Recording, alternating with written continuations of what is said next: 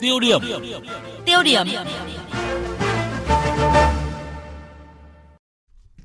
Thưa quý vị, thưa các bạn, dư luận những ngày qua đã dậy sóng sau khi Bộ Kế hoạch và Đầu tư đưa ra con số 26 tỷ đô la Mỹ cho đường sắt Bắc Nam, tốc độ 200 km một giờ. Một con số quá cách biệt với lên đến tận là 32 tỷ đô la so với 58,7 tỷ đô la cho tốc độ là 350 km một giờ của Bộ Giao thông Vận tải.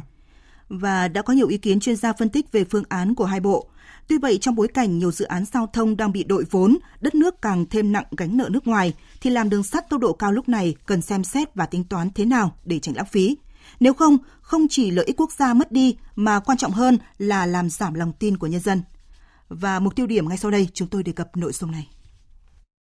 Thưa quý vị và các bạn, trong những ngày qua đã có rất nhiều ý kiến trái chiều, phân tích về các ưu nhược điểm đối với các phương án đầu tư đường sắt cao tốc Bắc Nam của Bộ Giao thông Vận tải và Bộ Kế hoạch và Đầu tư. Chúng tôi xin được tổng hợp các phương án đường sắt tốc độ cao Bắc Nam mà Bộ Giao thông Vận tải vừa đưa ra như sau.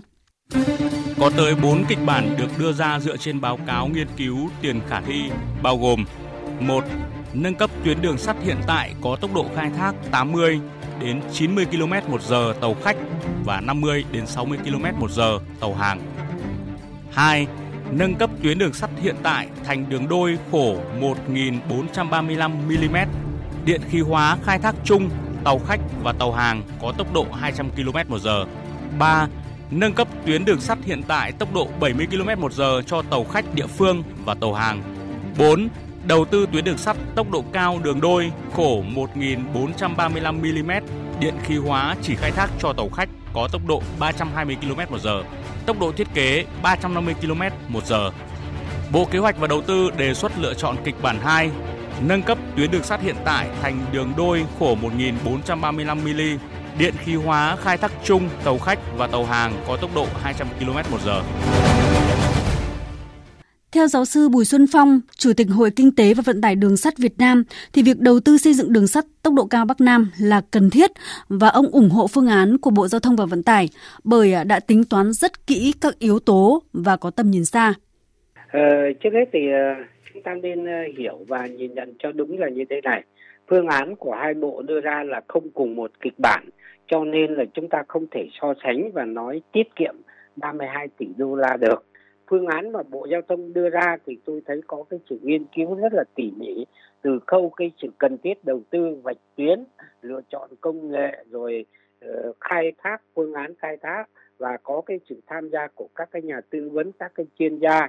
Một lần nữa thì tôi nhắc lại là việc chọn kịch bản nào thì phải tùy theo cái tính toán của từng quốc gia trong khi đó, tiến sĩ Nguyễn Ngọc Chu, nguyên cán bộ Viện Hàn Lâm Khoa học và Công nghệ Việt Nam lại cho rằng xây dựng đường sắt Bắc Nam tốc độ 200 km một giờ là phương án duy nhất đúng cho Việt Nam. Bởi lẽ à, phải nói rằng đường sắt à, Bắc Nam đáng ra phải xây từ lâu rồi, chứ không phải bây giờ. Cho nên bây giờ càng phải làm.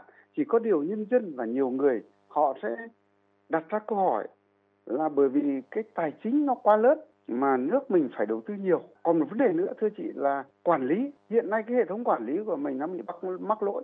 Cho nên người dân sợ rằng là tài chính thì lớn, hệ thống quản lý mắc lỗi và đưa đến cái chuyện là hoang phí và làm cho cánh nợ lên cao. À, và nhiều người cho rằng là chưa cần thiết phải xây đường sắt Bắc Nam à, là xuất phát từ quan điểm đó. Cái phương án của Bộ Giao thông lại đưa ra là phương án bất khả nó không phù hợp như tôi có nói trước ấy. Tức là đất nước thì đang còn nghèo mà lại xây cái đường sắt chỉ để cho một nhóm người ở trên cao đi là cái điều bài toán là không tưởng. Theo phân tích của tiến sĩ Nguyễn Ngọc Chu, vận chuyển hàng hóa và vận chuyển hành khách là hai chức năng quan trọng của giao thông đường sắt. Hơn nữa, trong bối cảnh hàng không giá rẻ ngày càng phát triển, người dân ngày càng có xu hướng lựa chọn đường hàng không, nên đường sắt cao tốc cũng sẽ rất khó cạnh tranh thu hút khách. Vậy nhưng trong phương án của Bộ Giao thông Vận tải đưa ra lại chỉ vận chuyển hành khách. Theo ông, điều này sẽ gây ra lãng phí. Ờ, tôi phải nói ngay rằng là à, là họ đặt bài toán hoàn toàn sai. Ờ, thứ nhất là họ chỉ vận chuyển hành khách, thứ hai là họ chỉ vận chuyển hành khách đắt hàng. Thứ nhất là sai hoàn toàn ạ. Trong khi dân của chúng ta là đa số ạ, thì anh lại chỉ có, có cho tốc độ cao 350 km giờ giá ở trên trời ấy, thì thì ai đi được ạ? Thế còn cái thứ hai mà nói lại tức là để mà lấy 350 km giờ để cạnh tranh cái hàng không nó lại là càng sai ạ bởi vì các phương tiện vận tải là nó tồn tại song song nó bù đắp cho nhau chứ không phải là tốc độ cao của đường sắt mà hủy bỏ được hàng không đâu. Cho nên phải khẳng định ngay là phương án của Bộ Giao thông Vận là hoàn toàn không khả thi. Dự án đường sắt tốc độ cao Bắc Nam là một bài toán rất lớn, do đó theo ông Nguyễn Ngọc Chu, ở đây cần phải tính toán tổng thể để làm sao vừa phù hợp với điều kiện về ngân sách, về hạ tầng, nhu cầu vận tải, hiệu quả kinh tế khi mà chúng ta còn phải đầu tư rất nhiều những công trình dự án thiết yếu khác để phục vụ cho quốc kế dân sinh. Trong bối cảnh nhiều dự án giao thông đang bị đội vốn, chậm tiến độ, trong đó bài học về các dự án đường sắt trên cao Cát Linh Hà Đông, Metro Thành phố Hồ Chí Minh đội vốn hàng chục nghìn tỷ đồng, chậm tiến độ nhiều năm vẫn còn đó. Tiến sĩ Nguyễn Ngọc Chu cho rằng việc quyết định đầu tư đường sắt cao tốc Bắc Nam cần phải xem xét thật cẩn trọng. Cái chính ở đây là cái đường sắt Cát Linh là một cái khối u nhức nhối. Thì cái đường sắt Cát Linh của chúng ta là bây giờ trên một tỷ đô la mà chưa làm. Thực ra cái giá trị của nó nó bị nâng đến năm năm, sáu lần hơn cái giá trị thực sự. Cho nên cái đó là cái tai vạ cẩn trọng ở đầu tiên chính là cái cơ chế và con người để làm cái điều đó đồng thời có những cái bộ máy để kiểm soát rằng anh không thể tham nhũng được, anh không thể rơi vãi được đã nghèo mà lại bị rơi vãi khắp mọi nơi đã rơi vãi rồi lại không có hiệu quả thì đấy mới là cái tai họa cho đất nước Thưa quý vị và các bạn, cần khẳng định rằng cùng với các loại hình vận tải khác thì vận tải đường sắt vẫn đóng vai trò quan trọng và cần thiết. Bây giờ là lúc chúng ta phải tìm ra phương án khả thi và hiệu quả nhất, làm sao phù hợp với điều kiện kinh tế xã hội và nhu cầu phát triển, tránh lãng phí và thất bại.